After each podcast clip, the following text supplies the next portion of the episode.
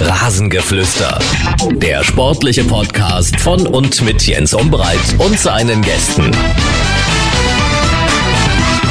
Herzlich willkommen. Das ist das Rasengeflüster, Folge 117. Wisst ihr, was ich mich seit ein paar Stunden frage?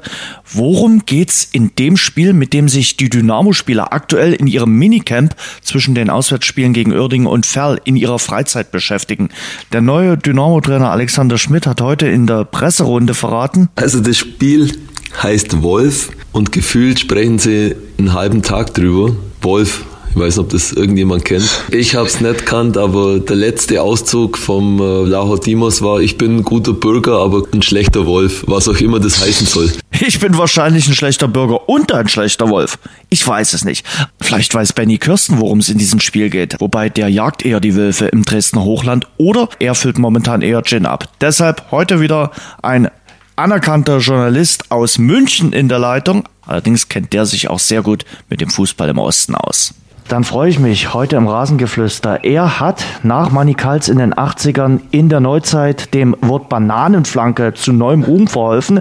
Das ist nämlich sein Twitter-Handle, war früher Zehnkämpfer, scheut mittlerweile in den sozialen Netzwerken keinen Zweikampf, äußert sich zum Beispiel bei Twitter zu vielen Themen, durchaus auch mal streitbar, aber immer klare Kante. Er ist der Sportchef bei Focus Online und hält in München die Dynamo-Fahne hoch. Freue mich sehr über Dirk Adam. Hallo Jens, grüß dich. Freut mich sehr, dass ich heute äh, bei euch sein darf. Und äh, ja, schieß los mit deinen Fragen. Wie ist die Stimmung in München? Oktoberfest ist ganz frisch abgesagt worden hängen die Fahnen auf Halbmast. Ja, die meisten Freunde von mir, die sind schon ziemlich traurig hier in München, dass das Oktoberfest jetzt zum zweiten Mal äh, jetzt nicht stattfinden kann. Und äh, es wurde ja schon irgendwie äh, gemutmaßt, gemunkelt, dass es irgendwie Richtung dem saudi-arabischen Raum abwandern könnte, was natürlich totaler äh, Humbug war im Endeffekt. Das richtige Oktoberfest. Dubai meldet Ambitionen an. Also die haben wohl gesagt, sie wollen das Ganze ausrichten. Wäre meine nächste Frage gewesen, ob du schon deinen Flug für September nach Dubai gebucht hast. Mit Lederhose im Gepäck, also, im Handgepäck. Also ich habe ich hab, äh, dankenswerterweise drauf äh, verzichtet, weil natürlich das richtige Oktoberfest mit Lederhose natürlich nur in, in München stattfinden kann. Ich weiß, in mhm. Dresden gibt's auch, glaube Pichelmann Festival oder wie es da heißt. Ich war noch nie da,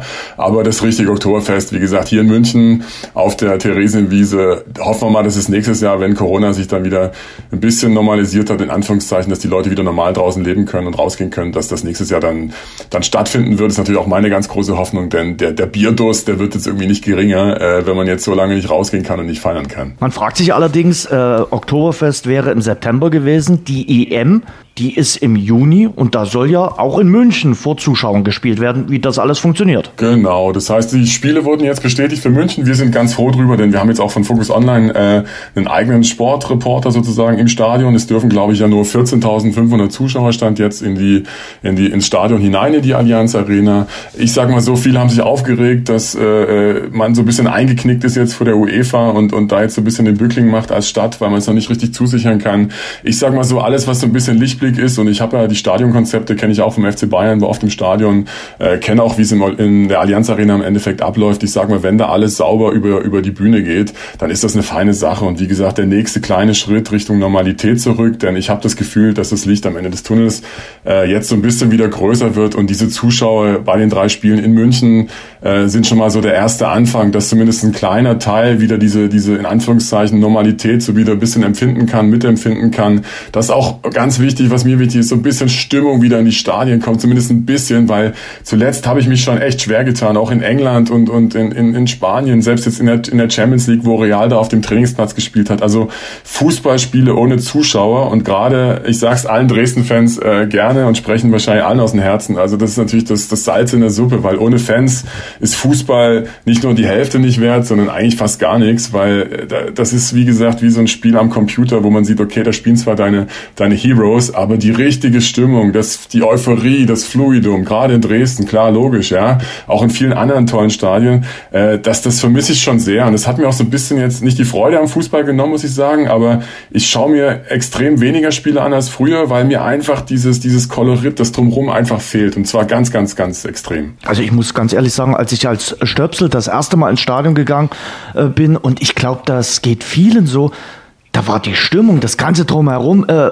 das hat mich viel mehr beeindruckt als das Treiben auf dem grünen Rasen. Das war auch spannend, aber das ganze drumherum, gerade hier in Dresden, das hat mich fasziniert. Also da, da wollte ich sofort wieder dabei sein, weil das ist was Einzigartiges. Und wenn du jetzt jemanden, es geht zwar nicht, aber sagen würdest, okay, wir gehen mal zu einem Geisterspiel, also der sagt, naja, brauche ich so schnell nicht wieder, weil das ist wirklich, äh, hat einen begrenzten Charme. Also man tut das Ganze eigentlich momentan ja nur seit einem Jahr, um den Betrieb am Laufen zu halten. Ja, vollkommen richtig. Man sieht ja auch, äh, dass dieser Betrieb auch überlebensnotwendig ist, wenn man jetzt mal bedenkt, dass Dynamo Dresden äh, pro Spieltag äh, zu Hause Hause 300.000 Euro fast verliert, äh, die ganzen Reserven, das Angesparte äh, schmilzt immer weiter nach unten, das geht weg. Das heißt auch selbst Dresden, die die die gut gewirtschaftet haben in den letzten Jahren, äh, müssen auch jetzt schauen, wie sie neue Modelle finden äh, zur Finanzierung, äh, auch da, da um weiterzukommen. Vielen anderen Vereinen geht es finanziell noch viel viel schlimmer.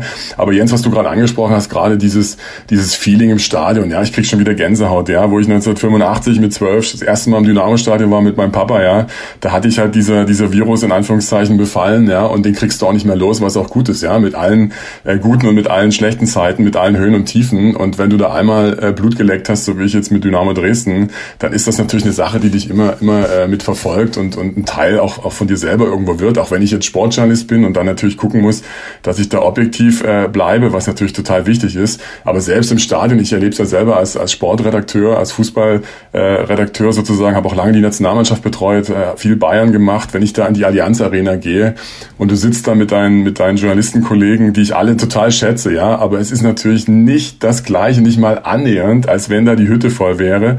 Und was sage ich jetzt Allianz Arena? In Dresden ist die Stimmung natürlich noch viel, viel geiler. Fußball ohne Fans ist, ist ein toter Fußball, ja. Und wie gesagt, wenn man da im Stadion ist und diese Gänsehaut hat und seine Freunde trifft und äh, an der Torwirtschaft im großen Garten da mit, mit vielen Freunden und Bekannten sein Bierchen trinkt und, und noch eine Bockwurst vorm Spiel isst und auch danach noch quatscht und dann, auch wenn die mal gewonnen haben, so ein bisschen angetrunken nach Hause geht und den Dynamo-Sieg feiert. Also Jens, ich sag's dir, oder? Es gibt doch nichts Schöneres, als, als äh, sowas zu erleben, äh, mitzuerleben und zu feiern. Und ohne Emotionen, wie gesagt, ist es auch irgendwie blutleer. Deswegen freue ich mich und hoffe natürlich, dass es irgendwann jetzt Richtung Herbst sich wieder normalisiert und dass auch die Fans, die jetzt so lange ohne ihren Fußball, ohne ihren heiß geliebten Fußball auskommen mussten, das nur im Fernsehen verfolgen konnten oder auch, wie gesagt, äh, vielleicht über, über irgendwelche Audioformate, die dann einfach wieder live dabei sind, ja, die den, den Rasen wieder riechen, die Fußballer sehen, äh, mitbrüllen können, ihren ganzen Frust Frust, ihre ganze Freude rauslassen können. Also das, das fehlt, glaube ich, nicht nur mir gerade im Moment, sondern ich glaube tausenden Fans äh, äh überall in Deutschland, gerade auch in Dresden, die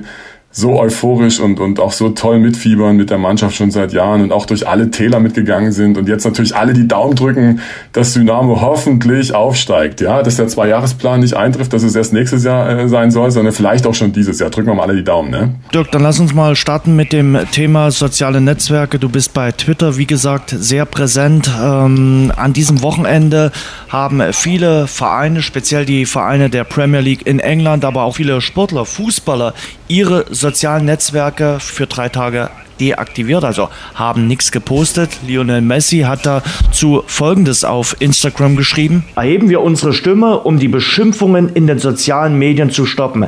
Es spielt keine Rolle, ob man anonym, berühmt, Sportler, Schiedsrichter, Fan oder nichts davon ist. Es spielt keine Rolle, welche Rasse, Religion, Ideologie oder welches Geschlecht man hat. Niemand verdient es, schlecht behandelt oder beleidigt zu werden. Ja, das ist ein ganz, ganz, ganz Wunderpunkt, der, der, der unbedingt angesprochen äh, werden muss. Aber ich glaube, dass natürlich diese, diese Maßnahme jetzt auch gerade bei in England oder jetzt auch verschiedene andere äh, äh, Athleten, Bekannte oder auch, auch Twitterer oder bei, bei Facebook Leute, die gesagt haben, ich mache jetzt mal drei Tage eine Pause, um Zeichen zu setzen.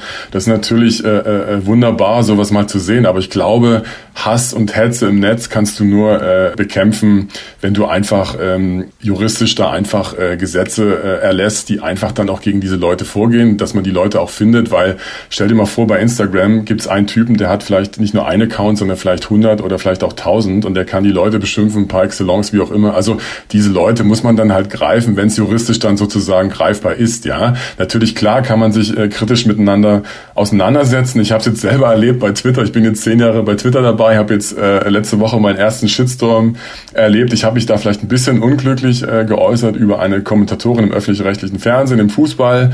Ich hätte es vielleicht ein bisschen eleganter formulieren können. Diese Kritik nehme ich gerne mit. Äh, vor dem Hintergrund, dass es mein Privataccount war, nehme ich natürlich auch den Punkt mit, dass man da als Sportchef bei Focus Online vielleicht mit der Kritik da äh, nicht ganz so raushaut gegenüber einer Kollegin, die ich persönlich überhaupt nicht kenne. Aber andererseits habe ich auch viel Feedback bekommen von äh, Leuten aus dem Sportbereich, die kommentieren, die gesagt haben, wer so eine Kritik äh, nicht aushält, ja was denn dann am Ende, weil die schon ganz andere äh, Sachen erlebt haben, wie sie kritisiert wurden, wie sie beschimpft wurden, also Kommentatoren, Fußballkommentatoren, ja. Ähm, und da muss ich auch sagen, ja, so Kritik muss man natürlich auch aushalten können. Man muss natürlich Kritik auch, auch, auch äh, so formulieren, dass natürlich Kritik jetzt nicht ein komplett aus den Socken haut sein gegenüber. Aber andererseits, äh, Kritik ist immer irgendwie auch, tut immer ein bisschen weh, klar. Ähm, ja, und wie gesagt, ich hatte diesen ersten Shitstorm, habe jetzt auch mal beschlossen, drei Tage Ruhe zu machen. Mir hat es unheimlich gut getan. Ich muss dazu sagen, ich habe letztes Jahr auch mein Facebook und mein Instagram-Account gelöscht, weil ich gesagt habe, ich brauche das eigentlich nicht, weil das nicht das wahre Leben ist. Und da geht es im Endeffekt um des Pudels Kern. Was ist denn das wahre Leben? Ja, das wahre Leben ist, ins Stadion zu gehen, sich mit Freunden zu treffen, gesund zu bleiben, Familie zu haben. Ja, dass wir miteinander telefonieren, jetzt freut mich unheimlich, weil das ist das wahre Leben. Diese sozialen Medien sind einfach, muss ich auch selber zugeben, auch wenn ich mich darin bewege, sind äh, Bubbles, sind Blasen, ja, wo man äh, natürlich gerne seine eigene Meinung wiedergespiegelt bekommt und hört. Das ist natürlich klar, dass man auch so ein bisschen sich vielleicht selbst überhöht oder erhöht und denkt, man ist irgendwie, keine Ahnung, aber ich glaube, es tut ganz gut und das würde ich jedem gerne mal raten. Nehmt euch mal eine Woche raus bei Social Media oder ein paar Tage, weil dieses einfach mal zu entsocialen oder einfach mal den Stecker zu ziehen, zeigt einem mal wieder, wie ruhig und wie toll das normale Leben, das, das echte Leben eigentlich ist. Das tut wirklich gut, da mal zurückzuschalten, vielleicht auch in Zukunft Sachen vielleicht kritisch anders äh, zu formulieren. Das nehme ich natürlich mit. Das ist immer ein Tool-Effekt. Aber das, was Lionel Messi gesagt hat, geht natürlich gar nicht. Also wenn natürlich Leute rassistisch beleidigt werden oder Leute persönlich beschimpft werden, da muss man dagegen juristisch vorgehen, solange das, äh, wie gesagt, äh, machbar ist und wenn es die Gesetze gibt, dann muss man die auch ausnutzen und die Leute dann natürlich zur Rechenschaft ziehen. Ich habe es aber äh, in den letzten Wochen und Monaten, es hängt vielleicht auch mit der Zeit an, dass wir alle ein bisschen angefasst, angespannt sind, immer wieder mitbekommen, dass man eigentlich bestimmte Themen am liebsten gar nicht mehr groß in die sozialen Medien mit reinbringt. Wenn man eine bestimmte Meinung vertritt, gibt es sofort Gegenfeuer, dann befeuern sich alle und einfach mal einen Standpunkt Standpunkt äh, zu vertreten, ist momentan nicht immer einfach, äh, weil du da eine ganze Lawine in, in, in Gang bringst. Und eigentlich äh, hatten die sozialen Netzwerke ja auch mal ihr Gutes, dass man sich eben mit ganz wildfremden Menschen, sage ich mal, austauscht und sagt, okay, ich tausche mich mit jemandem aus äh, Bayern, aus Baden-Württemberg zum Beispiel zum Thema Dynamo Dresden aus. Äh, wir vertreten vielleicht auch zu dem einen oder anderen Spieler, zu dem einen oder anderen Trainer eine unterschiedliche Meinung, aber es findet eine Diskussion statt und die Diskussionskultur, finde ich, die ist so ein bisschen in den letzten Jahren, auf jeden Fall in den letzten Monaten abhanden gekommen. Ja, Jens, die ist nicht nur, nicht nur ein bisschen abhanden gekommen, man kann es auch wirklich auf den Punkt bringen, die ist einfach auch vergiftet. Ja, also am Anfang, ich habe jetzt auch letztens, wie gesagt, lange mit, mit Kollegen gesprochen, also sehr, sehr netten Freunden auch, die sich auch wirklich lange äh, im Geschäft auskennen, die auch gesagt haben, Twitter zum Beispiel ist auch nicht mehr Twitter wie vor zehn Jahren oder nee. vor fünf Jahren. Ja, da war das alles noch jungfräulich und da, da fand dieser Austausch noch statt, ja, auch zwischen, zwischen Leuten aus Stuttgart und, und Bremen. Ich kann mich erinnern an, an, an Freunde in Stuttgart vom VfB, mit denen ich auch immer noch äh, über Twitter mir Direct Messages schreibe und tollen Austausch habe. Ja, aber man muss ehrlich sagen, dass das äh, Verhältnis oder generell der Austausch generell bei Twitter, Facebook bin ich nicht mehr und Instagram kann ich jetzt nicht mehr beurteilen. Äh, zum Glück bin ich da nicht mehr. Äh, ich bereue da keinen Tag, wo ich weg bin. Aber bei Twitter ganz, ganz richtig, Jens. Es gibt nur noch Schwarz und Weiß. Das Kolorit ist weg, ja. Und das ist eine Riesengefahr. Ich habe letztens in der Zeit einen Artikel gelesen. Eine Riesengefahr auch für unsere Demokratie, dass diese genau. Kompromissbereitschaft, dieses Zuhören, wenn das weggeht, äh, eine Riesengefahr ist auch für unsere unsere äh, gesellschaftliche Ordnung im Moment, mit der ich eigentlich ganz gut leben kann, weil, in Freiheit und Demokratie zu leben, das natürlich erfordert natürlich immer ein bisschen Anstrengung und Arbeit. Aber wenn ich mich erinnere an meine DDR-Zeiten, die als Kind natürlich nicht schlecht waren, aber meine Eltern haben zu DDR-Zeiten äh, unter dem äh, DDR und der DDR-Regierung halt leiden müssen, ja, viele andere nicht, die vielleicht parteikonform waren, aber wir haben immer noch das Riesenglück, in einer offenen, freien Gesellschaft zu leben, mit allen Vor- und Nachteilen. Und wie gesagt, ich muss mir da selber auch an die eigene Nase fassen. Ich war ja früher auch sehr, sehr aktiv bei Facebook, was zum Beispiel jetzt diese ganze äh, Problematik mit Pegida anging in Dresden und äh, mit anderen Dingen, die ich auch sehr, sehr klar benannt habe, mich da auch sehr, sehr positioniert habe. Aber ich muss auch sagen, dass ich mich da sehr, sehr abgekapselt habe. Äh, auch einige Freundschaften von mir wirklich in die Brüche gegangen sind, was ich im Nachhinein teils bereue, teils natürlich auch nicht, weil ich bei meiner Meinung irgendwo bleibe. Aber ich hätte damals auch besser zuhören müssen. Und das ist ein Punkt, wo die Leute heutzutage einfach sich mal wieder rückbesinnen müssen, also die vernünftigen Leute, sich auf solche vergifteten Diskussionen gar nicht einzulassen, ja, sondern wirklich ihre Meinung kundtun im Austausch. Und wenn das nicht stattfinden kann, dann muss man das einfach auch beenden. Denn wie gesagt, in diesen Blasen, wo man sich bewegt, bekommt man ja meistens ein, ein, ein positives Feedback. Wenn dann nicht, ja, dann wird man halt total böse oder wird übertreibt halt gerade. Wie gesagt, auch mit Jan-Josef Liefers die Geschichte. Man kann das ja sehen, wie man will, aber ich kenne so viele Leute, die da nur schwarz-weiß denken. Ich glaube, die Wahrheit liegt auch irgendwie in der Mitte, ohne das jetzt gut zu heißen oder schlecht zu reden. Aber äh, man erlebt halt nur noch diese beiden äh, Gegenpole, ja, dieses Zwischenstück, diese, dieser Diskurs der findet da überhaupt nicht mehr statt. Ja, warum findet er nicht mehr statt? Weil die Leute einfach gar keine Zeit mehr haben, weil die Leute mit Themen bombardiert werden. Ja, du musst halt schnell dir eine Meinung äh, bilden. Ist der Eindruck oder der Gedanke, der total falsch ist? Nein, wir müssen einfach mal wieder runterschalten, durchatmen, uns auch diese Sachen, diese Themen durch den Kopf gehen lassen und dann vielleicht auch mal schauen, wie kann man das konstruktiv, auch vielleicht mit einem Kompromiss, vielleicht dann am Ende auch lösen, dass beide Seiten mit einem guten äh, äh, Eindruck oder mit einem guten äh, Endeffekt-Ergebnis da irgendwie auch rausgehen. Natürlich sagt der eine, ich habe vielleicht recht gehabt, der andere nicht. Ja, aber dieses Schwarz-Weiß-Denken, diese vergiftete Atmosphäre, ja, auch teilweise jetzt bei Twitter, ich habe es auch erlebt, äh, der jetzt bei meinem Shitstorm, viele Sachen waren total kritisch und total nachvollziehbar, auch im Austausch und viele Sachen waren so weit unter der Gürtellinie, Jens, das kannst du dir nicht vorstellen, wo ich echt überlegt habe, ich habe einen guten Freund, der ist Medienanwalt in Mainz, wo ich echt überlegt habe, die Leute echt auch anzuzeigen, ja, und ich habe jetzt einige Sachen hier noch liegen. Also man kann sich das gar nicht vorstellen, was da für bitter böse Sachen kommen. Und ich bin ja auch jetzt nicht der, der jetzt hier der berühmteste ist und im, Lampen, äh, im, im Scheinwerferlicht steht. Also so ein Lionel Messi oder Politiker oder sonst was. Ich will gar nicht wissen, was die alles erleben. Ja. Ein Thema noch äh, ganz kurz, bevor wir dann wirklich mal auch ein bisschen zum zum Fußball kommen. Ähm, es gehört zum Fußball, aber es wurde kein Fußball gestern gespielt in äh, England. Das hast du sicherlich auch äh, mitbekommen. Manchester United gegen Liverpool äh, konnte nicht ausgetragen werden, weil äh, die Fans in Manchester protestiert haben, teilweise das Stadion und den Rasen auch gestürmt haben. Es hat äh, 16 Jahre äh, geköchelt, hatte ein Vertreter der Fanvereinigung von Manchester United äh, gesagt. Also die sind dort sehr, sehr äh, unzufrieden mit der Owner-Familie oder mit den Ownern von äh, Manchester United, mit den Glazers, wollen die am liebsten weghaben. Und manch einer träumt jetzt sogar wieder vom 50 plus 1 Modell in England, äh, so wie wir es hier in Deutschland haben. Ja, ich habe ich hab das Plakat gestern auch gesehen mit den 50 plus 1 und äh, mhm. Ja, es ist ganz wichtig, dass sie die Fenster erheben mit ihrer Stimme, weil man sieht im Endeffekt auch, äh, auch jetzt mit den Super League-Plänen, wie weit weg einfach diese, diese Club-Eigner, auch gerade in England, in, in Spanien oder wie auch immer, wie weit die sich auch von der, von der Basis entfernt haben. Und nochmal, wir haben es ja vorhin angesprochen wegen Corona, äh, Fußball ohne Fans ist nix, ja. Und wenn ich dann so höre, dass Super League-Spiele auch ohne Zuschauer stattfinden können, einfach nur fürs TV, äh, dann, dann verarschst du die Leute einfach irgendwo, ja. Und die Leute sind einfach auch nicht doof, die lesen auch zwischen den Zeilen und Fußballfans haben auch ein ganz feines Gespür dafür, was da kommen könnte. Deswegen auch der Aufstand in England. Ich finde es total richtig, solange jetzt gestern kein Polizist oder kein Ordnungshüter da verletzt wurde, hoffentlich. Ähm, aber wie gesagt, der Protest muss dann einfach auch mal raus, weil gerade in England, Manchester United, in Liverpool, die Leute haben ihre, ihre Embleme aus dem T-Shirt äh, von Liverpool rausgeschnitten, die, die Trikots teilweise verbrannt.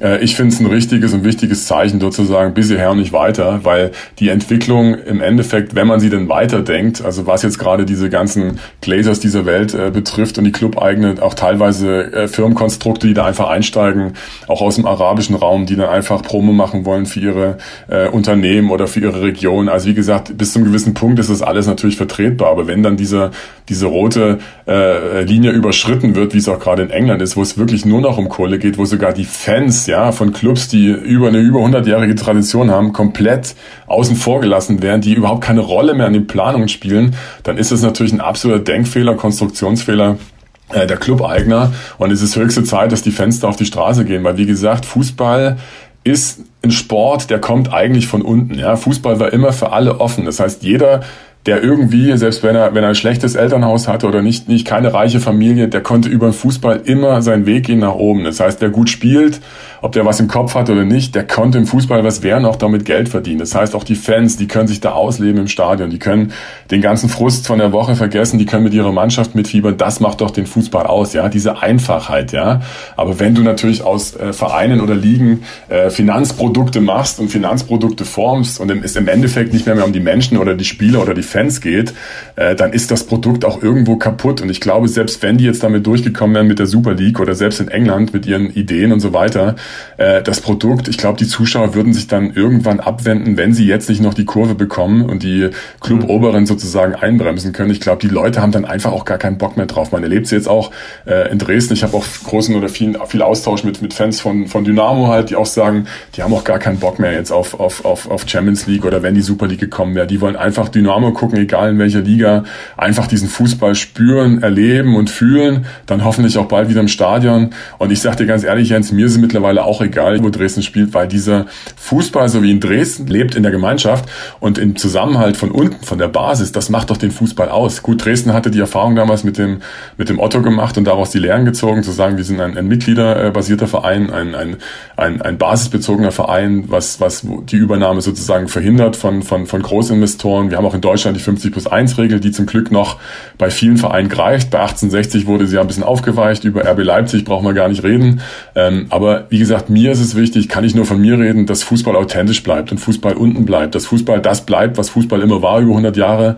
Nämlich einfach auch äh, äh, vertrauenserweckend in dem Sinne, dass man sagt, okay, man kann es greifen, spüren und riechen und schmecken. Und so ein Finanzprodukt, was denn diese englischen Clubs oder auch in der Super League äh, äh mit, mit Juve dann passiert oder Real Madrid und Barcelona, kennt man ja auch die Gründe, äh, gerade bei Real, die jetzt finanziell mit dem, mit dem äh, Rücken an der Wand stehen, die, die da unbedingt mitmachen wollen, um noch mehr Geld zu generieren, um diese Fußballblase noch größer zu machen, dass Leute noch mehr verdienen. Aber du kannst diese Schraube nicht, nicht endlos nach oben drehen. Das heißt, irgendwann wird es entweder explodieren oder die Schraube brechen. Und es ist höchste Zeit, jetzt da ein Stoppschild zu setzen und sagen, Leute, das, was teilweise für Summen im Umlauf sind, das ist jetzt schon exorbitant, ja. Lasst uns einfach anders überlegen, wie wir Fußball wieder für den Fan draußen greifbar machen und nicht für irgendwelche Wirtschaft. Bleiben wir mal bei den Fans und gehen wieder zurück nach Deutschland. Was glaubst du, was die Fans gerade über die Gebaren beim Deutschen Fußballbund äh, denken? Äh, es sieht ja nun so aus, als wenn äh, sich der ruhmreiche Deutsche Fußballbund erneut einen neuen Präsidenten suchen muss. Äh, ich habe mal geguckt, Angela Merkel ist seit 2005 äh, Kanzlerin. Wir hatten eine Kanzlerin und in dieser Zeit ganze fünf DFB-Präsidenten Präsidenten und wahrscheinlich jetzt den sechsten. Wahnsinn. Also Fritz Keller ist ja nach dem gestrigen Aufstand in äh, Potsdam auch nicht mehr zu halten, nach seinen unsäglichen Freisler-Äußerungen sowieso nicht. Äh, Friedrich Curtius, der Generalsekretär, hat schon äh, indirekt gesagt, okay, er wird wohl seinen Hut nehmen. Auch das ist ihm ja nahegelegt worden. Wie siehst du das Ganze? Du kennst auch ein bisschen den Verband. Das ist ja schon ziemlich schwer greifbar für jemanden, der an der Basis ist, der vielleicht Amateurtrainer ist, der Fußballfan ist, also das, was die dort oben machen, sage ich mal. Ja, es ist, ist un unbegreiflich. Also nach, nach Theo 20er, ich war lange DFB-Nationalmannschaftssupporter damals bei Eurosport, habe ich ja äh, fast alle oder eigentlich alle DFB-Präsidenten sozusagen auch kennenlernen dürfen, auch persönlich.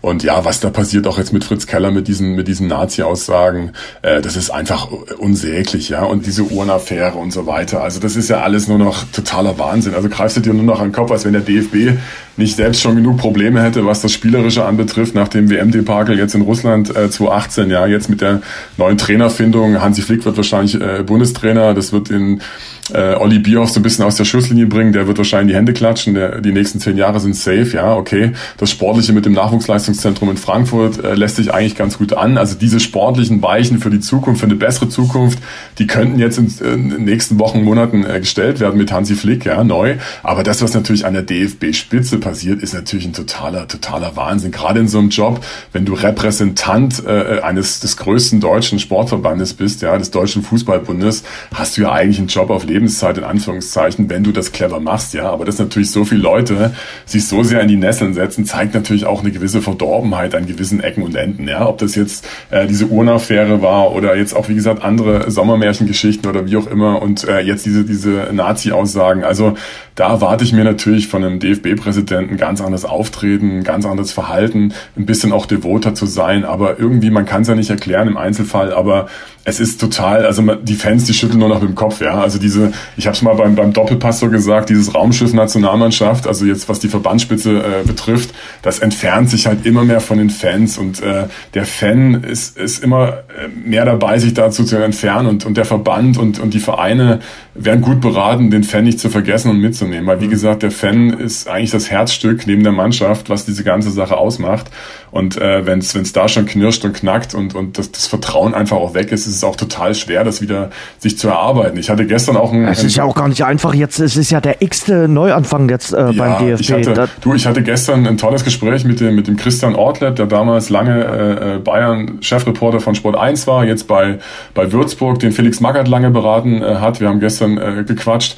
Äh, der hatte mir den Vorschlag mal unterbreitet, was ist denn mit Philipp Lahm, was ich darüber denke, habe ich gesagt, ey, Christian, das ist eigentlich der beste Vorschlag überhaupt, weil ich glaube, jetzt wäre es ein Zeichen, da einen richtigen Cut zu machen. Und äh, du brauchst einfach jetzt wieder Authentizität. Und da kriegst du nur rein, wenn du jetzt zum Beispiel so einen Typen wie Philipp Lahm, man kann ihn ja jetzt mögen oder nicht, ja. Aber der Typ ist halt auch wirklich ein, ein guter Repräsentant, äh, äh sehr, sehr sachlich bei vielen Sachen. Und wenn du jetzt es schaffst, einen Ex-Nationalspieler, Weltmeister 2014, in so ein Amt zu hieven, der auch für die Euro sozusagen für die Orga zuständig ist und alles. Also wenn du das jetzt mal schaffen würdest, am Beispiel von Philipp Lern, ja, es gibt bestimmt noch viele andere Namen, ja, wäre das natürlich mal ein klares Zeichen zu sagen, komm, wir nehmen auch wieder mehr den Sportler, den Fußballer mit rein, der auch wirklich weiß, was an der Basis los ist, ja, klar. Mir würde die Idee mit Philipp Lahm ganz gut gefallen. Wer eine bessere Idee hat, immer her damit, ja. Horst Rubisch wird es nicht machen. äh, Horst Rubisch war ja auch eine Zeit lang äh, beim DFB sehr erfolgreich, aber der ist ja jetzt erstmal bis zum Sommer, er hat gesagt, definitiv nur bis zum Sommer, äh, neuer äh, HSV-Trainer. Warst du überrascht, äh, dass sich der Hamburger Sportverein nun doch dazu entschieden hat, sich von Daniel Thune äh, zu trennen, dass auch das nicht funktioniert hat. Also der HSV kennt sich aus mit Trainerwechseln. Ich habe auch da nachgeschaut, 2005, ich sag's wieder, äh, Frau Merkel Kanzlerin geworden. Der HSV hatte seitdem wie viele Trainer, Herr Adam? Oh, Schätzen Sie mal. Ich würde sagen, äh, ich bin da ganz schlecht, zwölf vielleicht, oder sag mal. Nein, ganz, viel zu wenig. Viel zu äh, wenig. Verdoppeln Sie bitte mal. 23 Trainer seit 2005. Ja, das hätte ich jetzt nicht gedacht. Ich, ich hätte ja. gedacht, ich bin drüber. Ja, okay. Nein, nein, 23 unfassbar. Trainer. Ja, unfassbar. Ist das der richtige Move? Äh, wir werden ja nachher auch ein bisschen über Dynamo Dresden reden. Ich will den jetzt noch nicht vorweggreifen. Ja. Dynamo hatte sich ja dann auch dazu entschieden.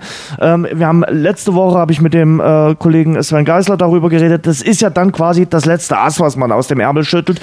Ich hatte mir überlegt, warum hat es der HSV nicht schon eher gemacht? Ist das fast ja, zu spät, sage ich mal. Ja, ich glaube, der TSV hat nur noch, nur noch rechnerische Chancen, weil ja Kiel noch irgendwie Nachholspiele hat. Und ich glaube mal, es ist so der, der letzte Strohhalm, den man noch irgendwie greifen will. Denn der HSV, muss man auch ehrlich sagen, wenn die jetzt äh, zum wiederholten Male nicht aufsteigen, ist es dann ähnlich auch wie bei Schalke. Das wären dann irgendwann, wenn die unten bleiben in der zweiten Liga, äh, äh, wären das dann irgendwann, wenn man Pech hat, einfach ganz normale Zweitligavereine. Ja, da kann man sich für seine Historie, für seine Vereinshistorie und auch für die vielen tollen Fans, die der HSV und jetzt auch Schalke hat, äh, da kann man sich dann wenig kaufen. Das heißt, das Ziel von Schalke muss ähnlich sein wie beim VfB Stuttgart, den direkten Wiederaufstieg zu schaffen, was ja der HSV jetzt nicht geschafft hat.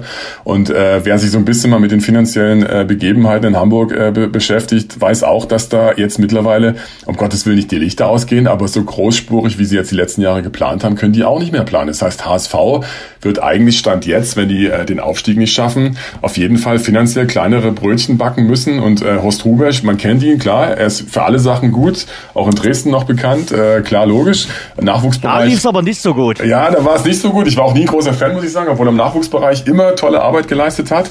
Aber ja, warum soll der alte Mann die, die Mannschaft vom HSV nicht nochmal noch mal, äh, äh, mobilisieren? Aber das hängt natürlich alles von den Ergebnissen äh, der Gegner ab. Und ich sagte ganz ehrlich, beim HSV wundert mich überhaupt gar nichts mehr. Was die da beim HSV seit Jahren veranstalten, ja, das ist einfach nur, nur, einfach nur äh, beschämend für so eine Stadt, für so eine große Stadt wie Hamburg. Also mir tut's leid um die HSV-Fans. Ich glaube nicht, dass sie es schaffen, auch wenn sie jetzt äh, Horst Rubesch nochmal äh, reaktiviert haben, sozusagen. Die große Frage ist, wen sucht sich der HSV dann im äh, Sommer? Egal, ob jetzt erste oder zweite Liga. Und ein Name taucht immer wieder überall auf. Das ist der Name von Steffen Baumgart. Ich glaube, glaube, Steffen Baumgart ist bei äh, Zweitligisten, ambitionierten Zweitligisten, ein Trainername, der ganz dick im Gespräch ist und der möglicherweise aber sogar noch in die erste Liga schielen kann, weil da sind ja auch noch nicht alle Trainerbänke äh, besetzt und da kommt ja vielleicht auch noch die ein oder andere Trainerposition in Frage für ihn.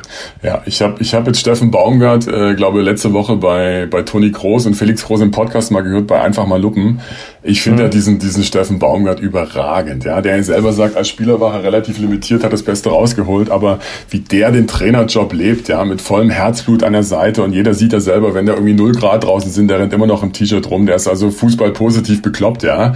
Äh, ich, ich hoffe mal, dass er sich den HSV nicht antun wird, obwohl der HSV vom Namen her natürlich verlockend ist, aber ich habe es ja gerade gesagt, also rein finanziell werden die auf jeden Fall kleinere Brötchen äh, backen müssen und ob das dann Steffen Baumgart mit dem HSV, der wie gesagt immer noch einen klangvollen Namen hat, dann schafft, nächste Saison, falls sie nicht aufsteigen, äh, dieses Jahr, nächste Saison da wieder was draus zu basteln. Also, boah, das ist schon sportlich. Also, wenn ich jetzt in seiner Position wäre, ähm, ja, ich glaube, der war ja auch angeblich auch mal auch mal bei, bei Dynamo Dresden kurz im Gespräch, was irgendwie die Kautschinski-Verhandlungen so ein bisschen äh, rausgezögert haben, was dann im Endeffekt Kautschinski vielleicht wieder ein bisschen hat zögern lassen und nicht mehr so emotional an der Seitenlinie, äh, dass er so an der emotionalen Seitenlinie war. Aber wie gesagt, Steffen Baumgart, ich wünsche ihm einfach ohne Scheiß einen besseren Verein als den HSV, weil ich glaube, da hat er andere Optionen, weil er eben, eben wie gesagt so für den Fußball brennt und auch wirklich ein absoluter Fußballfachmann ist, mhm. der für alle Seiten offen ist und und wie gesagt, mich hat das bei diesem Podcast so beeindruckt, wie der Typ einfach auch funktioniert, ja.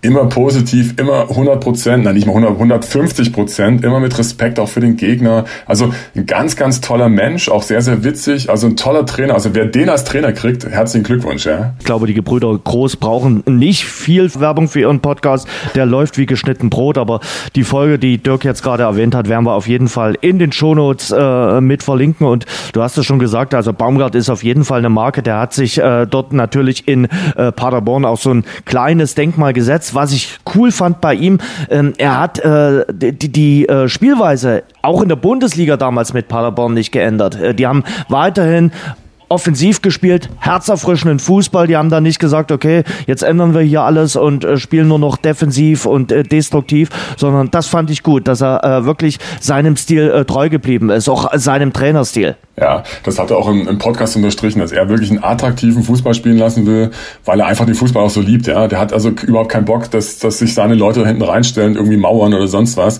Das war ihm auch ein ganz, ganz, ganz wichtiges Anliegen und äh, das hat er auch in diesem Podcast mit Toni Groß und Felix Groß echt witzig äh, zum Ausdruck gebracht. Also ja, das ist einfach ein, ein absoluter Vollblutfußballer war es damals schon. Jetzt ist er ein absoluter Vollbluttrainer, der seine Mannschaft und das ist auch der wichtigste Punkt bei ihm, der seine Mannschaft so anzünden kann, ja und mitnehmen kann, äh, auch mal zusammenstauchen kann dann auch wieder mit Respekt zurückholen kann. Also der einfach auch, den die Mannschaft, die Spieler äh, dann auch irgendwie auch lieben. Ja, auch wenn ich sagen, vielleicht der eine oder andere ist vielleicht auch eine gewisse Hassliebe, weil er dann doch mal auch äh, äh, Druck macht im, im Sinne, dass das nicht jedem gefällt. Aber im Endeffekt nimmt er halt die gesamte Mannschaft mit und man hat es ja auch in Paderborn gesehen.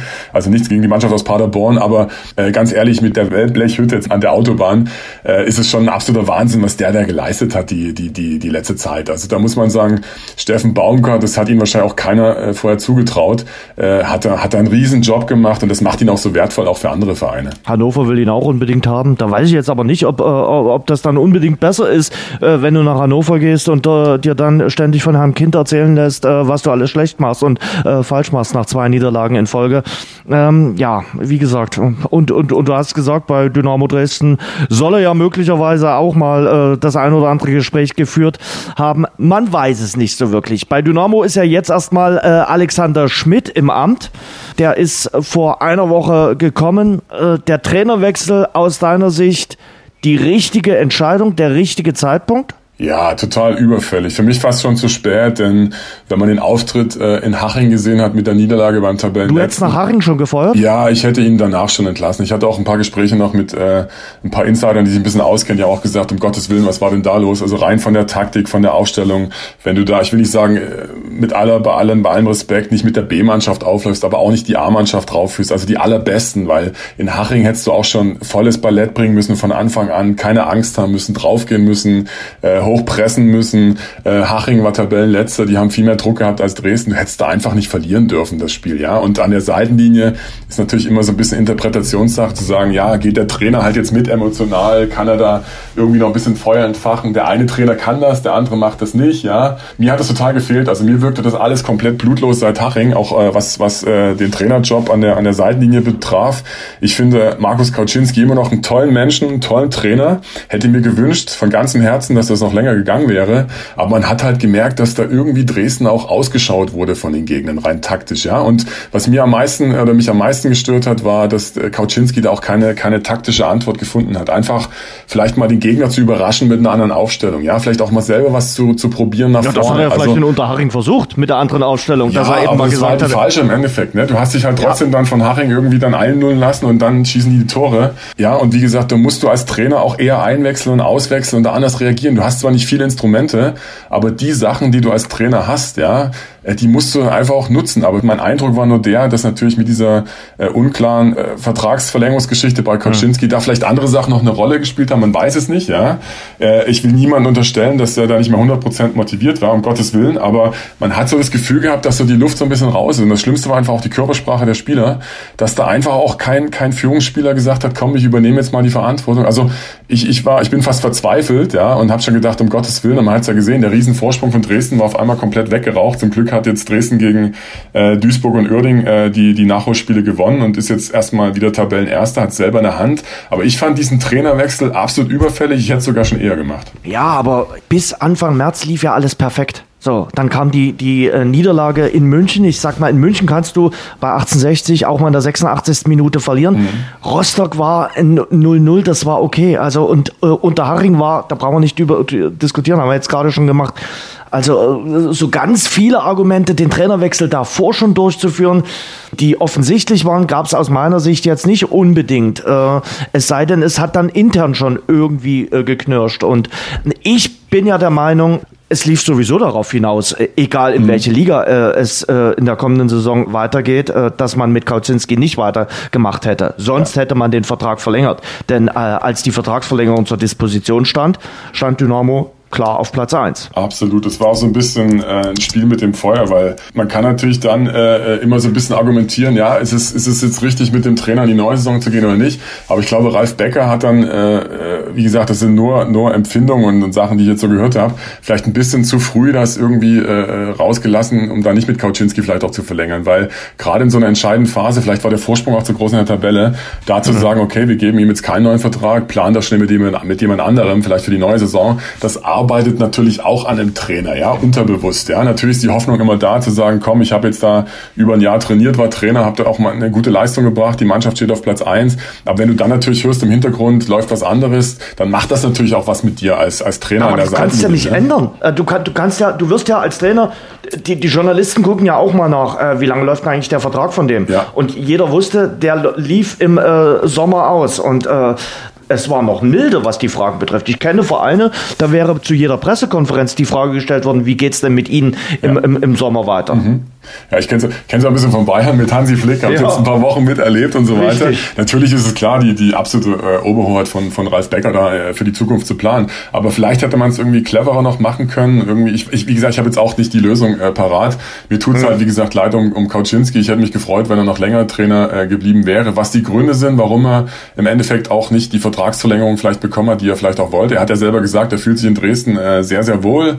Ähm, hat auch da, wie gesagt, eine tolle Arbeit gemacht, bis zu diesem Abflauen dann der Leistung sozusagen. Äh, und die Mannschaft hat nicht mehr funktioniert so richtig. Äh, der, der Funk ist nicht übergesprungen. Aber was jetzt die Be- Beweggründe waren, vielleicht von der Vereinsführung auch zu sagen, komm, wir machen jetzt mit, mit, äh, mit Kauczynski nicht weiter, haben vielleicht auch einen Steffen Baumgart zu dem Moment in der Hinterhand gehabt, ja, kann auch sein, ne? oder einen anderen guten Namen. Aber ja, man, wie gesagt, man, man spielt halt dann mit dem Aufstiegsgedanken. Ne? Das heißt, man, jetzt ist es halt dann auch so gekommen, dass Dresden Punkte verloren hat, äh, 440 Minuten oder länger, glaube ich, kein einziges Tor geschossen hat, was natürlich jetzt nicht unbedingt allein in der Verantwortung von Kaczynski liegt, aber eben mit. Ne? Und wir wissen es ja beide selber, dass der Trainer natürlich dann äh, das schwächste Glied in der Kette ist, weil er, weil er am schnellsten zu ersetzen ist und im Endeffekt auch die, die billigste Lösung, als jetzt eine ganze Mannschaft einmal auszutauschen, wie es auch schon bei Dynamo Dresden passiert ist. Da wurde jetzt die Weiche neu gestellt. Aber zum Glück, und da müssen wir wieder ein bisschen positiv offensiv denken und nach vorne gucken. Zum Glück hat Dresden, wie gesagt, das selber in der Hand.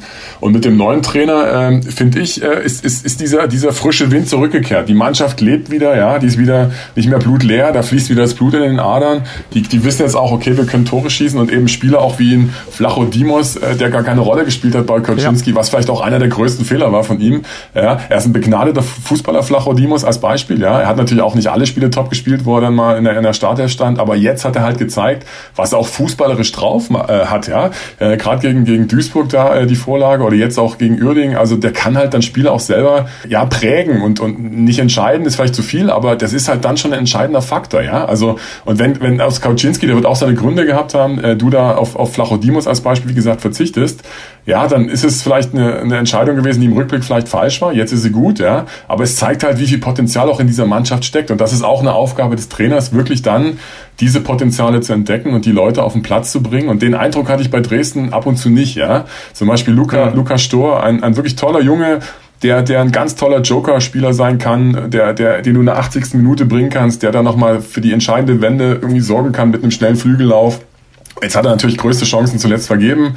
Äh, das wirkt natürlich immer als Stürmer auch nicht so gut, aber den in der Anfangsstart äh, reinzustellen, ist natürlich auch verletzungsbedingt. Klar, gab es äh, wenige andere Spieler, die es hätten machen können, aber da zeigt so ein bisschen wieder so äh, sich die Geschichte. Vielleicht gäbe es da auch andere Lösungen. Ja, vielleicht hätte man den, den Philipp Hosiner irgendwie zentraler positionieren können, eher in der, in der Startelf irgendwie. Aber das sind einfach nur so individuelle Eindrücke, die ich jetzt persönlich habe. Aber mir hat von Kauczynski halt diese, dieser letzte Wille gefehlt, wirklich das Optimale rauszuholen, auch, auch taktisch, um unausrechenbarer zu sein. Da hatte ich das Gefühl, dass es höchste Zeit ist für einen Trainerwechsel, der zum Glück, zum Glück jetzt stattgefunden hat, ja. Auf Hosiner setzte ja auf jeden Fall der neue Trainer Alexander Schmidt. Eins noch zu, zu Ralf Becker, der hat natürlich alles richtig gemacht. Der sieht sich bestärkt äh, mit den zwei Siegen, äh, dass der Trainerwechsel äh, fruchtet und der sieht sich auch bestärkt, denn der, der Trainerwechsel ist jetzt erstmal nicht besonders teuer, denn der Vertrag, wie gesagt, von Kauzinski lief aus. Da hat man in Dresden auch schon ganz andere Erfahrungen gemacht. Also von daher hat der da in der Situation alles richtig gemacht. Lass uns noch mal ganz kurz reingehen. Du hast schon ge gesagt, Flachodimos ist definitiv ein Gewinner äh, des Trainerwechsels. Auch äh, Diawusi spielt wieder häufiger unter Alexander Schmidt. Äh, Hosiner äh, steht in der Startelf hatten sich äh, viele gewünscht. Und ähm, ja, die, die Art des Spielens ist eine andere als unter Kauzinski. Das klappt natürlich äh, nach einer Woche Training noch nicht alles so, wie er sich das selbst vorstellt. Aber sie versuchen aggressiver zu spielen und auch offensiver zu spielen und auch wieder selbst das Heft des Handelns äh, in, in, in die Hand zu nehmen und zu sagen, okay, wir haben nominell das beste Team in Liga 3 und das wollen wir jetzt hier in 90 Minuten auch auf den grünen Rasen bringen. Absolut, absolut. Man hat es auch gesehen in den letzten beiden Spielen, dass Dresden auch dann äh, teilweise viel höher stand, viel eher den Gegner unter Druck gesetzt hat, ge mhm. gepresst hat und äh, vor allen Dingen dann auch versucht hat, den Ball in den eigenen Reihen zu halten. Denn wenn du den Ball in den eigenen Reihen hältst, hat ihn der Gegner nicht. Das heißt, du läufst jetzt nicht Gefahr, in den Konter äh, reinzurennen oder vielleicht auch in einen gefährlichen Angriff. Das hat Dresden viel, viel besser gemacht. Auch von der gesamten Spielstruktur her nach vorne. Das hat alles wieder Hand und Fuß bisschen mehr gehabt. Ja, auch wenn man gegen Duisburg ab und zu noch mal so ein bisschen zittern musste, äh, bis auf die zwei Böcke da von, von Breul. Das kann passieren. Ansonsten absolut hervorragender Torwart. Ähm, ja, aber Dynamo, Dynamo Dresden zeigt eben das wieder, was sie kann. Ne? Also Dresden hat sich halt zuletzt schwer getan, immer wenn sie das Spiel machen mussten. Ja, da fiel ihnen halt wenig ein, aber ich glaube, mit dem neuen Trainer Schmidt werden den Spielern verschiedene Ideen mit an die Hand gegeben, wie man auch ein Spiel offensiv konstruktiv aufbauen kann. Und das scheint wohl zu fruchten. Und man hat auch gesehen bei den ersten Trainingseinheiten auf den Bildern, der äh, Schmidt scheint auch wirklich gut bei der Mannschaft anzukommen. Ist auch ganz wichtig, ja, dass eben das dann auch authentisch dann, dann wirkt, diese neuen Maßnahmen dann umzusetzen umsetzen. Also im Moment äh, ist natürlich alles erfolgsabhängig. Ich glaube, das nächste Spiel ist dann ähm, gegen gegen Ferl, glaube ich. Ne? Ähm, Richtig. Das ist alles ist alles vom Erfolg abhängig. Das kann sich sofort wieder wenden, wenn Dresden jetzt die letzten äh, schweren Spiele nicht mehr gewinnen sollte. Aber im Endeffekt das Momentum spricht für uns und das ist das, äh, was ich gerne noch sagen wollte, weil ich selber lange Leistungssportler war. Wenn ich denn die Chance hab, ja, und Blut geleckt hab und sagen kann, ich hab's in der eigenen Hand, äh, diesen Aufstieg in die zweite Liga, den direkten äh, Wiederaufstieg äh, zu vollführen oder über die Bühne zu bringen, dann, dann, dann setze ich alles in Bewegung. Ja, ob das jetzt mein Einsatz ist, der Wille, die Taktik, der Trainer, also da muss alles ein Zahnrad ins andere greifen, jeder für den anderen kämpfen. Jetzt ist auch zum Glück der Mörschel wieder zurück, der ein überragendes Freistoßtor jetzt geschossen hat in Uerdingen. Ähm, also ich habe da, meine Hoffnung ist wieder ein bisschen gestiegen. Also wenn du mich vor zwei Wochen gefragt hättest, da war ich ziemlich am Boden zerstört, aber Äh, ich hoffe und bete, wir haben ja Dresden schon alles erlebt, Jens, ja, also von mhm. allen Höhen und Tiefen, aber ich hoffe und bete, dass jetzt so kurz vor der Ziellinie äh, Dresden es einfach jetzt über, über die Bühne bringt und, und äh, da echt jetzt die letzten Punkte einsammelt und dann echt auch wieder bitte, bitte in die hoffentlich beste zweite Liga aller Zeiten äh, nächste Saison aufsteigt. Die wird äh, sehr, sehr prominent und das äh, lässt sich jetzt gut an mit dem neuen Trainer. Morgen nehmen sich äh, die direkten Konkurrenten, Aufstiegskonkurrenten die Punkte gegenseitig weg, weil ja Rostock und Ingolstadt sich in äh, diesem direkten Duell gegenüberstehen. Äh, du hast es gesagt, Dynamo spielt beim SC Verl, übrigens nicht in Verl, sondern in Paderborn. Weißt du, warum die nicht in Verl, sondern in Paderborn spielen? Oh, ich habe es irgendwie mit einmal gehört. Ich kann es dir aber im Moment gar nicht sagen. Ich, nee, jetzt Weil das Flutlicht nicht hell genug ist. Oh, zu dunkel. Deshalb, richtig. Das ist in der Benteler Arena heller und deshalb wird in der Benteler Arena, ja. du hast die Wellblechhütte vorhin so schön ja, äh, genannt, äh, wird dort gespielt. Oder ja, Dynamo auch schon einige ja. Male gespielt gegen den äh, SC Paderborn. Und dann hat man die Heimspiele halt gegen Viktoria Köln und Türkgücü München, dann nochmal auswärts gegen Wien Wiesbaden. Aber ich glaube, wenn es gut läuft, macht man es in diesen beiden Heimspielen äh, dann perfekt. Und äh, ich glaube, das ist auch das Ansinnen der Mannschaft, wobei Schmidt erstmal gesagt hat, wir denken, das muss er sagen, äh, von Spiel zu Spiel und wir denken jetzt noch nicht äh, an die Tabelle und äh, wie jetzt äh, Rostock gegen Ingolstadt äh, ausgeht. Ja. Hast du jemanden, wo du sagst, okay, ähm, Dynamo und Rostock wäre schon irgendwie schön, oder? Das sehen ja. wir jetzt beide durch die Ostbrille. Ja, total. Wenn ich, wenn ich zu Rostock gleich komme, ich würde gerne noch was sagen zu den nächsten beiden Spielen. Also Ferl und Viktoria Köln, ich glaube, das sind so die Knackpunkte, weil Türgücü, ja. Wiesbaden ist immer so ein bisschen unberechenbar, aber ich glaube, Ferl und, und Köln darf Dresden auf keinen Fall unterschätzen, auch gerade Viktoria Köln, die finde die für mich auch wirklich eine, eine der spielstärksten Mannschaften, auch wenn sie die Tabelle nicht so ausdrückt, äh, in, der, in, der, in der dritten Liga haben. Das heißt, wenn Dresden Mit Ex-Dynamo-Trainer Jansen. Ja, genau. Wenn Dresden, wenn Dresden da gut über die Runden kommt und ich hoffe mal vielleicht zwei Siege einfährt im Optimalfall, dann, mhm. dann, dann kann man das Schiff in die richtige Richtung lenken. Aber wie gesagt, wenn jetzt da ein Rückschlag kommen sollte, oder vielleicht auch zwei, ich hoffe es natürlich nicht, um Gottes Willen, aber da muss der ganze Fokus drauf, drauf gesetzt sein. Und äh, klar, wenn, wenn Rostock und Dresden aufsteigen, das wäre natürlich dann überragend, weil man mag es ja kaum glauben. Ich weiß noch, wo ich damals im Fanlager in der Ostsee war, äh, äh, noch, noch zu DDR-Zeiten vor der Wende. Äh, da gab es ja sogar eine, eine Fanfreundschaft zwischen Hansa mhm. Rostock und Dresden. Ich weiß noch, die Rostocker Fans, die haben uns damals beneidet, ey, ihr habt so eine coole Mannschaft in Dresden, ich werde es nie vergessen.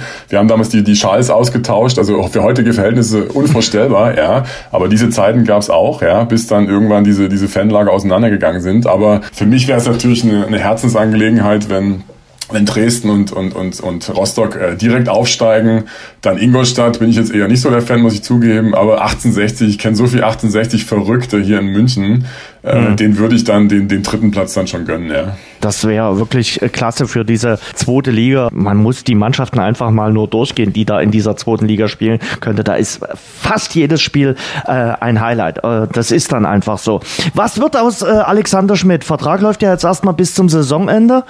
Ich weiß es wirklich nicht, keine Ahnung. Aber mein Gefühl sagt mir, das ist auch erstmal nur äh, bis Saisonende und danach guckt Dynamo, wenn sie in der zweiten Liga spielt, nach einem anderen Trainer. Oder denkst du, die machen mit Schmidt weiter? Ja, das ist, hängt wie gesagt alles jetzt von, dem, von, dem, von den letzten, letzten vier Spielen ab, ob, ob Dresden jetzt mhm. den Aufstieg schafft. Ich denke, dass auch der Schmidt da äh, weiß, dass Dresden da mit offenen Karten spielt und äh, er jetzt natürlich alles dafür tun wird, um sich da für einen neuen Vertrag äh, zu empfehlen. Ich finde ihn auch als Aber Trainer. er macht ja auch Werbung sowieso in eigener Sache. Ja, total. Also ich habe auch das Feedback bekommen von vielen äh, Löwen-Fans, der kommen ja von 1860 äh, früher auch, ja. die ihn sehr, sehr positiv als Menschen, als Trainer äh, beurteilt haben. Mhm. Also Dresden wäre jetzt nicht schlecht beraten, mit dem äh, einen neuen Vertrag zu machen, egal ob zweite oder, oder dritte Liga. Äh, ich würde jetzt gerne nochmal den Namen Steffen Baumgart in den Mund nehmen. Ich glaube, wenn jetzt schon sicher feststellen würde, dass Dresden aufsteigen äh, würde, dann wäre natürlich so ein Typ wie Steffen Baumgart wie gemacht auch für Dresden, ja, der auch gesagt hat. der hat, hat natürlich äh, auch andere Alternativen. Ja, es gibt auch noch ganz andere Alternativen. Das heißt, Dresden wird sich da komplett äh, äh,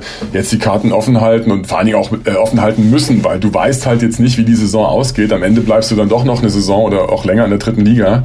Äh, wie gesagt, Dresden muss finanziell auch jetzt äh, kleinere Brötchen backen. Die Verluste sind enorm. Also da tut jeder äh, äh richtige Schritt in die Zukunft, was jetzt Vertragsverlängerung betrifft oder auch Trainer, die vielleicht einen Euro mehr kosten. Da überlegt überlegt man wahrscheinlich zweimal, bevor man den Euro dann, dann umdreht. Ne? Zumal eins ja auch klar ist, äh, die Mannschaft braucht äh, dann äh, eine Auffrischung. Also das hat man das ein oder andere Mal gesehen. Du bist ja jetzt nicht mit Pauken und Trompeten aufgestiegen. Ja. Ich glaube schon, dass es da den einen oder anderen Spieler noch braucht, der die Qualität anhebt. Und das zeigt ja auch die Erfahrung der letztjährigen Aufsteiger in die zweite Bundesliga. Frag nach bei Braunschweig oder Würzburg. Die tun sich aktuell auch schwer in dieser zweiten Bundesliga. Also du musst da schon noch mal die Qualität ein bisschen aufbessern. Ja, natürlich ganz, ganz wichtige Punkte. Das heißt, die, die Qualität des Kaders, der jetzt wirklich gut ist für die dritte Liga, der wird in der zweiten Liga natürlich nicht reichen. Wenn Dresden solche Formschwankungen hat jetzt wie zuletzt, ne? Wenn Dresden natürlich sein absolutes optimales Leistungsniveau abrufen kann, dann kannst du da schon mitspielen. Aber wie gesagt, wenn du da mal in einen, in einen negativen Flow reinkommst, dann brauchst du einfach Führungsspieler, äh, Spieler, die einfach auch vorne äh, permanent netzen, die nicht so verletzungsanfällig sind. Also ich, ich spinne jetzt einfach mal rum, ja, so ein Simon Terodde, das war immer mein absoluter Traum, den mal in Dresden zu sehen. Jetzt geht er halt zu Schalke, ja, von Hamburg weg. Äh, den wirst du wahrscheinlich nicht bezahlen können in Dresden, aber du brauchst natürlich schon im Optimalfall solche Spieler, ja, im Endeffekt, die dich dann mit nach vorne treiben, nach, nach oben führen. Und äh, ja, es gibt auch, wie gesagt, andere, andere Namen, die man, die man noch so mit auf dem Schirm hat. Ähm, mir fällt auch noch einer ein, wenn jetzt Ingolstadt sozusagen äh, nicht aufsteigen sollte, ja, also dann, dann warum soll man nicht auch mal überlegen, Stefan Kutschke, auch wenn die Fans vielleicht sauer auf ihn sind, ich meine, wo der Typ in Dresden war, hat es halt super funktioniert, ja, dann ist die Mannschaft so ein bisschen auseinandergekauft worden. Und seitdem, ich will nicht sagen, geht's bergab, aber es wurde ja auch nicht besser, das heißt, das, das Best, den besten Fußball haben sie damals gespielt, wo Kutschke noch im Sturm mitstand und Dresden äh, jetzt in der zweiten Liga relativ weit oben auch äh, rangierte. Ja, warum, warum auch nicht Stefan Kutschke mal holen nach Dresden zurück? Aber ich denke mal, da hat der Ralf Becker äh, die besten Connections und die besten Drähte. Er hat ja auch zum Schmitten super persönlichen Kontakt gehabt, ihn dann überzeugen können von Dresden, was nicht, was nicht schwer war. Aber ich denke, du musst dich auf jeden Fall äh, auf allen Positionen mit viel Erfahrung und erfahrenen Spielern und vor allen Dingen auch Führungsspielern äh, auf jeden Fall verstärken, weil das hat Dresden dringend nötig. Es gibt tolle Talente in Dresden, äh, es gibt auch tolle, tolle Führungsspieler, aber äh, jetzt auch mit Hartmann, der jetzt äh, so schwer verletzt ist, dass er wahrscheinlich gar nicht mehr irgendwie irgendwann zurückkommt. Also da, da sind einfach so Leuchttürme, die fehlen halt einfach auch im Mittelfeld, ja. Und wenn du in der zweiten Liga bestehen willst, dann musst du wirklich, ich will nicht sagen, alles auf eine Karte setzen, aber du musst dann schon so die Mannschaft planen, auch wenn es einen Euro mehr kostet, dass du auf jeden Fall versuchst, sicher, sicher drin zu bleiben und nicht direkt wieder absteigst. Wird in München am äh, Samstag zum 31. Mal deutscher Fußballmeister, also der FC Bayern? Also ich, ich gehe fest davon aus. Ich bin am, am Samstag jetzt im Stadion, da akkreditiert mhm. und werde mir das dann, dann, dann live vor Ort sozusagen mit anschauen. Also ich gehe mal, geh mal fest davon auch aus, wenn, auch wenn das letzte Spiel jetzt von, von den Bayern jetzt äh, äh nicht, so, nicht so gut war, im Gegensatz also, ja, dazu zu den Erwartungen. Aber ich denke mal, mhm. dass München auch den, den Titel jetzt einfach auch zu Hause feiern will. Natürlich klar, du kannst ihn nicht feiern wie früher äh, am Rathausbalkon oder auf der auf der Leopoldstraße. Das heißt, da wird nichts passieren.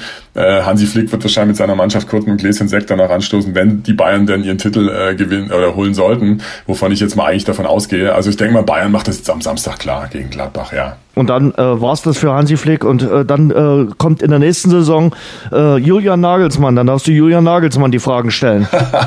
ja, junger, eloquenter äh, Kerl. Ich habe ihn ja jetzt ein paar Mal auch schon äh, bei den Leipzig-PKs äh, äh, sehen äh, dürfen und hören können. Nagelsmann finde ich gut. Ich hätte mir gewünscht, dass natürlich Hansi Flick noch länger bleibt, aber aufgrund der ganzen Machtkämpfe im Hintergrund beim FC Bayern. Ich glaube, für diesen ganzen äh, Kämpfen im, im, in diesem Hintergrund, ja, hat Flick dann irgendwie vielleicht sich ein bisschen zu weit aus dem Fenster gelehnt.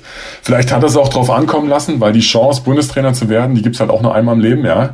Ähm, jetzt geht das Fenster natürlich kurz auf, wenn, wenn Löw dann nach der Euro dann äh, zurücktritt. Ja, also ich kann Hansi Flick irgendwo verstehen, habe ihn wirklich schätzen gelernt äh, als Trainer hier aus Mensch. Ganz, ganz toller Typ und äh, freue mich eigentlich für die Nationalmannschaft, dass er dann Bundestrainer wird. Also ist wirklich die beste Entscheidung, wenn man es jetzt mal rein von dem, von dem Traineramt sieht. Natürlich wäre Ralf Rangnick auch nicht schlecht gewesen, um einfach diesen ganzen DFB mal umzustülpen, ja, und auch mal hm. vielleicht Olli Bierhoff mal in Frage zu stellen, der ja auch viele äh, Sachen äh, gemacht hat, die man jetzt nicht unbedingt äh, sofort beklatschen muss. Also wie gesagt, äh, aber als Trainer an sich finde ich das eine, eine gute Lösung. Lösung, auch für Bayern. Die einzigen, die jetzt in die Röhre gucken, sind jetzt wirklich RB Leipzig. Also nichts gegen Jesse Marsch, toller Trainer von Salzburg. Aber ich glaube, ich hatte letzte Woche auch ein, ein Gespräch mit Ralf Rangnick, ein paar Minuten. Der mir gesagt hat, er hätte den äh, äh, Julian Nagelsmann nie im Leben hätte gehen lassen von Leipzig, wenn er da was zu sagen hätte.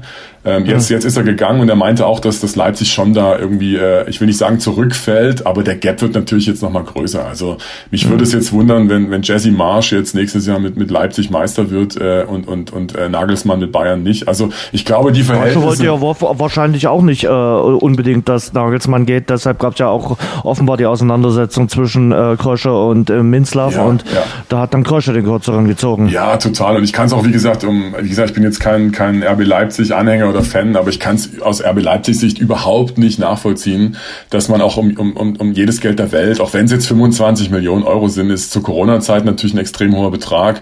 Aber wenn der Vertrag hat, das Leben ist halt auch kein Wunschkonzert und, und dann, dann, dann musst du so einen Trainer irgendwie auch halten. Und ich hätte ihm das aus meiner Sicht, wenn ich dann Leipzig was zu sagen hätte, hätte ich ihm das äh, äh, nicht gewährt, dann nach München zu gehen. Aber ja, die Hintergründe Vielleicht gibt es auch Druck von der, von der Red Bull-Zentrale aus Österreich, da Kohle einzufahren. Ich, ich kenne das, das, das Prinzip, das Konstrukt nicht.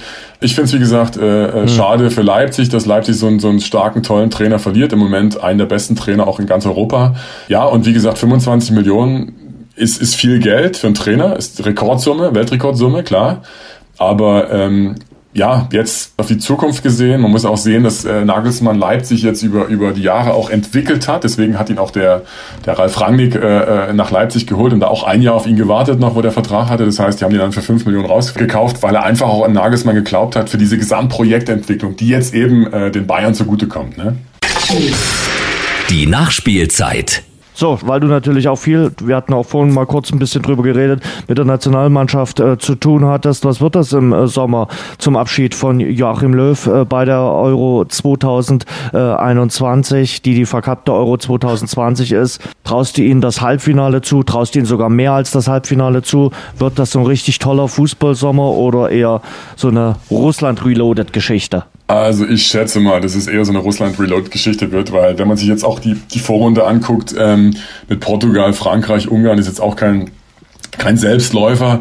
Natürlich haben wir tolle Spieler, tolle junge Spieler und wenn Löw da nochmal dieses, dieses berühmte Feuer äh, entfachen kann, warum soll es da nicht auch mal bis ins Viertelfinale gehen oder äh, höchste, das höchste aller Gefühle wäre vielleicht für mich jetzt das Halbfinale, weil in Europa mhm. gibt es einfach stärkere Mannschaften, bessere Mannschaften, die ihre Hausaufgaben besser gemacht haben. Löw wollte ja lange Zeit den großen Umbruch äh, äh, vollführen, was er nicht geschafft hat. Äh, ähnlich wie bei Koczynski, wo ich vorhin gesagt habe, äh, nach dem Spiel in Haching, hätte ich mir schon überlegt, da was zu machen, hätte man Löw eigentlich nach der WM 2018 Russland einfach da äh, äh, entlassen müssen, beziehungsweise wenn Löw die Größe gehabt hätte, wäre er natürlich abgetreten. Aber die Hoffnung spielt natürlich immer mit, da noch was zu schaffen und, und äh, nach dem WM-Titel 2014 ging es eigentlich nur noch bergab. Äh, man kann das Löw natürlich auch nicht verübeln, er hat da immer tolle Jobs gemacht, er hat da alles gegeben, aber es ist auch dann irgendwie auch mal Zeit, dann irgendwie vielleicht mal die, die Zügel zu übergeben und äh, das hätte man spätestens 2018 machen müssen.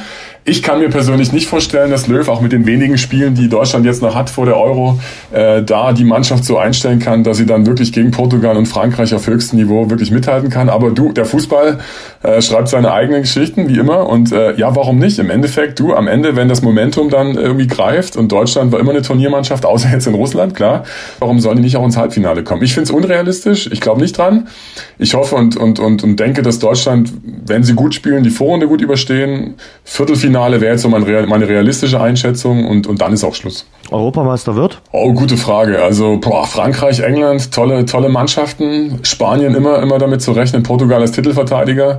Schön, ähm, dass du das so klar festlegst. Ja, also ich würde sagen, also ich finde in England total geil, was da passiert. Und es zeigt immer ja. dieses schöne Yin und Yang auch im Fußball. Das heißt, die waren ja vor 15 Jahren total äh, äh, in der Asche sozusagen, haben dann die Nachwuchskonzepte geschärft. Äh, Frankreich macht das schon seit Jahren toll. Ja. Äh, in Spanien hat immer tolle Fußballer gehabt, Portugal auch. Aber wie gesagt, was die Engländer jetzt an Nachwuchsleuten rausbringen, das ist ja einfach nur noch ja. sensationell. Das heißt, was beim DFB nicht mehr... ja auch teilweise in der Bundesliga. Ja, und was beim DFB überhaupt nicht mehr funktioniert, seit Matthias Sammer weg ja. ist, ja, greift in England total und das, das äh, äh multipliziert sich gerade. Und also ich würde es den Engländern einfach mal wünschen, dass die den Europameistertitel holen. Die haben in den letzten Jahren so gelitten gelitten. Den, den würde ich das von Herzen gönnen, ja. Ich habe neulich einen Nachwuchskoordinator beim DFB gelesen, der hat gesagt, wenn wir nicht aufpassen, wird es nach der äh, Europameisterschaft 2024, spätestens nach der WM 2026 ziemlich finster werden äh, um den deutschen Nachwuchs. Also total der hat da die Aussage, Sinne ja. geschärft. Ja, total richtige Aussage und da muss ich sagen, da greift äh, das Prinzip Hoffnung wieder über Hansi Flick. Also wenn Hansi Flick kommt, der ja damals schon der Macher im Hintergrund war äh, bei Löw, auch, auch äh, bei der WM in Brasilien. Ich war da sechs Wochen live dabei mit äh, der Nationalmannschaft und äh, wenn man auch die Dokumentation sieht, die ganzen äh, Taktikzettel und Trainingspläne hat alles der Hansi Flick gemacht. Also wer jetzt denkt, dass der Löw da alleine der, der Mann war, der den Titel geholt hat, das kannst du total vergessen. Und Flick hat vor allen Dingen auch den Blick auf den Nachwuchs, äh, dieses Gesamtkonzept. Und ich glaube, dass Hansi Flick jetzt im Moment, wenn Löw dann weg ist, egal wie die Euro ausgeht, ja, dass der der absolut perfekte Mann ist. Und Ralf Rangnick hätte ich mir, wie gesagt, auch vorstellen können. Den wollte man natürlich aus gewissen Gründen nicht haben beim DFB, klarer Fall. Äh, noch ist auch nicht entschieden, wer es macht. Aber wenn es Hansi Flick wird, wie gesagt, bin ich auch total hoffnungsfroh gestimmt, dass dann auch im Nachwuchs wieder, wieder Sachen greifen. Weil man hat es ja auch jetzt gesehen äh, bei Bayern, dass, dass Hansi Flick schon schaut, klar, wer sind seine A-Spieler für die, für die erste Mannschaft, aber auch mit Musiala, äh, wenn da jemand was drauf hat und der Potenzial sieht, dann, dann spielen die auch bei Flick, ja. Und äh, der, der hat ja auch erkannt, dass ohne Nachwuchs äh, kannst du halt in Deutschland auch nichts nichts reißen. Ja? Wir leben jetzt alle noch von diesen Goretzkas, äh, Knabris und Sané dieser Welt und das ist auch gut so, die sind auch noch relativ jung, aber du musst jetzt halt gucken, dass im Endeffekt dahinter jetzt nicht mehr viel nachkommt und da musst du dringendst äh, jetzt sozusagen die Daumenschraube ansetzen und da wirklich alles in Bewegung setzen, vielleicht auch mal wieder bei einem Matthias Sammer anrufen, ja, der diesen ewigen Leistungssportgedanken drin hat, äh, den er in Dresden eingeimpft bekommen hat, äh, auch in der, an der Sportschule in Dresden, wo ich auch war. Wie gesagt, äh, wir wollen immer gewinnen. Ich bin genauso ge gepeilt und geimpft, ja, sozusagen, dass wir das Beste rausholen wollen. Aber vielleicht soll der DFB oder Hansi Flick dann auch mal beisammen anrufen und sagen, was können wir besser machen. Also da müssen alle alle Hebel greifen, dass man einfach da wieder in die Pötte kommt. Und ich bin mir sicher, dass in zehn Jahren oder in, in, in, in fünf Jahren vielleicht schon oder vielleicht auch in zwölf Jahren, dass wir dann wieder ganz oben stehen und die Engländer Probleme haben. Wie gesagt, im Fußball geht es immer hin und her. Und das ist eigentlich auf der einen Seite total faszinierend zu sehen und auf der anderen Seite total un, unverständlich, warum Deutschland dieses Faustpfand, was man ja hatte, diesen Nachwuchs, diese Nachwuchsentwicklung, ja, die Sammer aufgebaut hatte, warum man das hat einfach schleifen lassen. Das wird für mich immer unergründlich bleiben und äh, überhaupt nicht nachvollziehbar. Dirk, das hat großen Spaß gemacht. Alles Gute für dich. Halt die schwarz-gelbe Fahne dort im Freistaat, im anderen Freistaat hoch und äh, ich hoffe, du hast bald was zu äh, feiern mit einem Bierchen, den Aufstieg deines äh, Heimatvereins. Also wenn Dresden den Aufstieg schafft, Jens, vielen Dank für, das, für den netten Podcast, für das tolle Gespräch. Wenn es Dresden schafft, wäre ich natürlich dann, auch wenn vielleicht Corona sich zulässt, da groß zu feiern, aber ich werde auf jeden Fall nach Dresden kommen und mit meinen engsten Freunden auf jeden Fall mit einem schönen Radeberger äh, hoffentlich auf den, auf den Aufstieg anstoßen. Und ja, drücken wir mal alle die Daumen. Wie gesagt, Dresden hat es in der Hand, in der eigenen Hand, das ist das Wichtigste. Ja, und jetzt müssen sie es einfach nur noch umsetzen. Das wäre natürlich klasse. Danke dir sehr. Danke dir. Das war das Rasengeflüster. Danke fürs Hören. Und denkt dran, abonniert uns bei Spotify, Apple Podcast, Audio Now und überall dort, wo es gute Podcasts gibt. Mehr Infos, mehr Hintergründe im Netz auf rasengeflüster.de.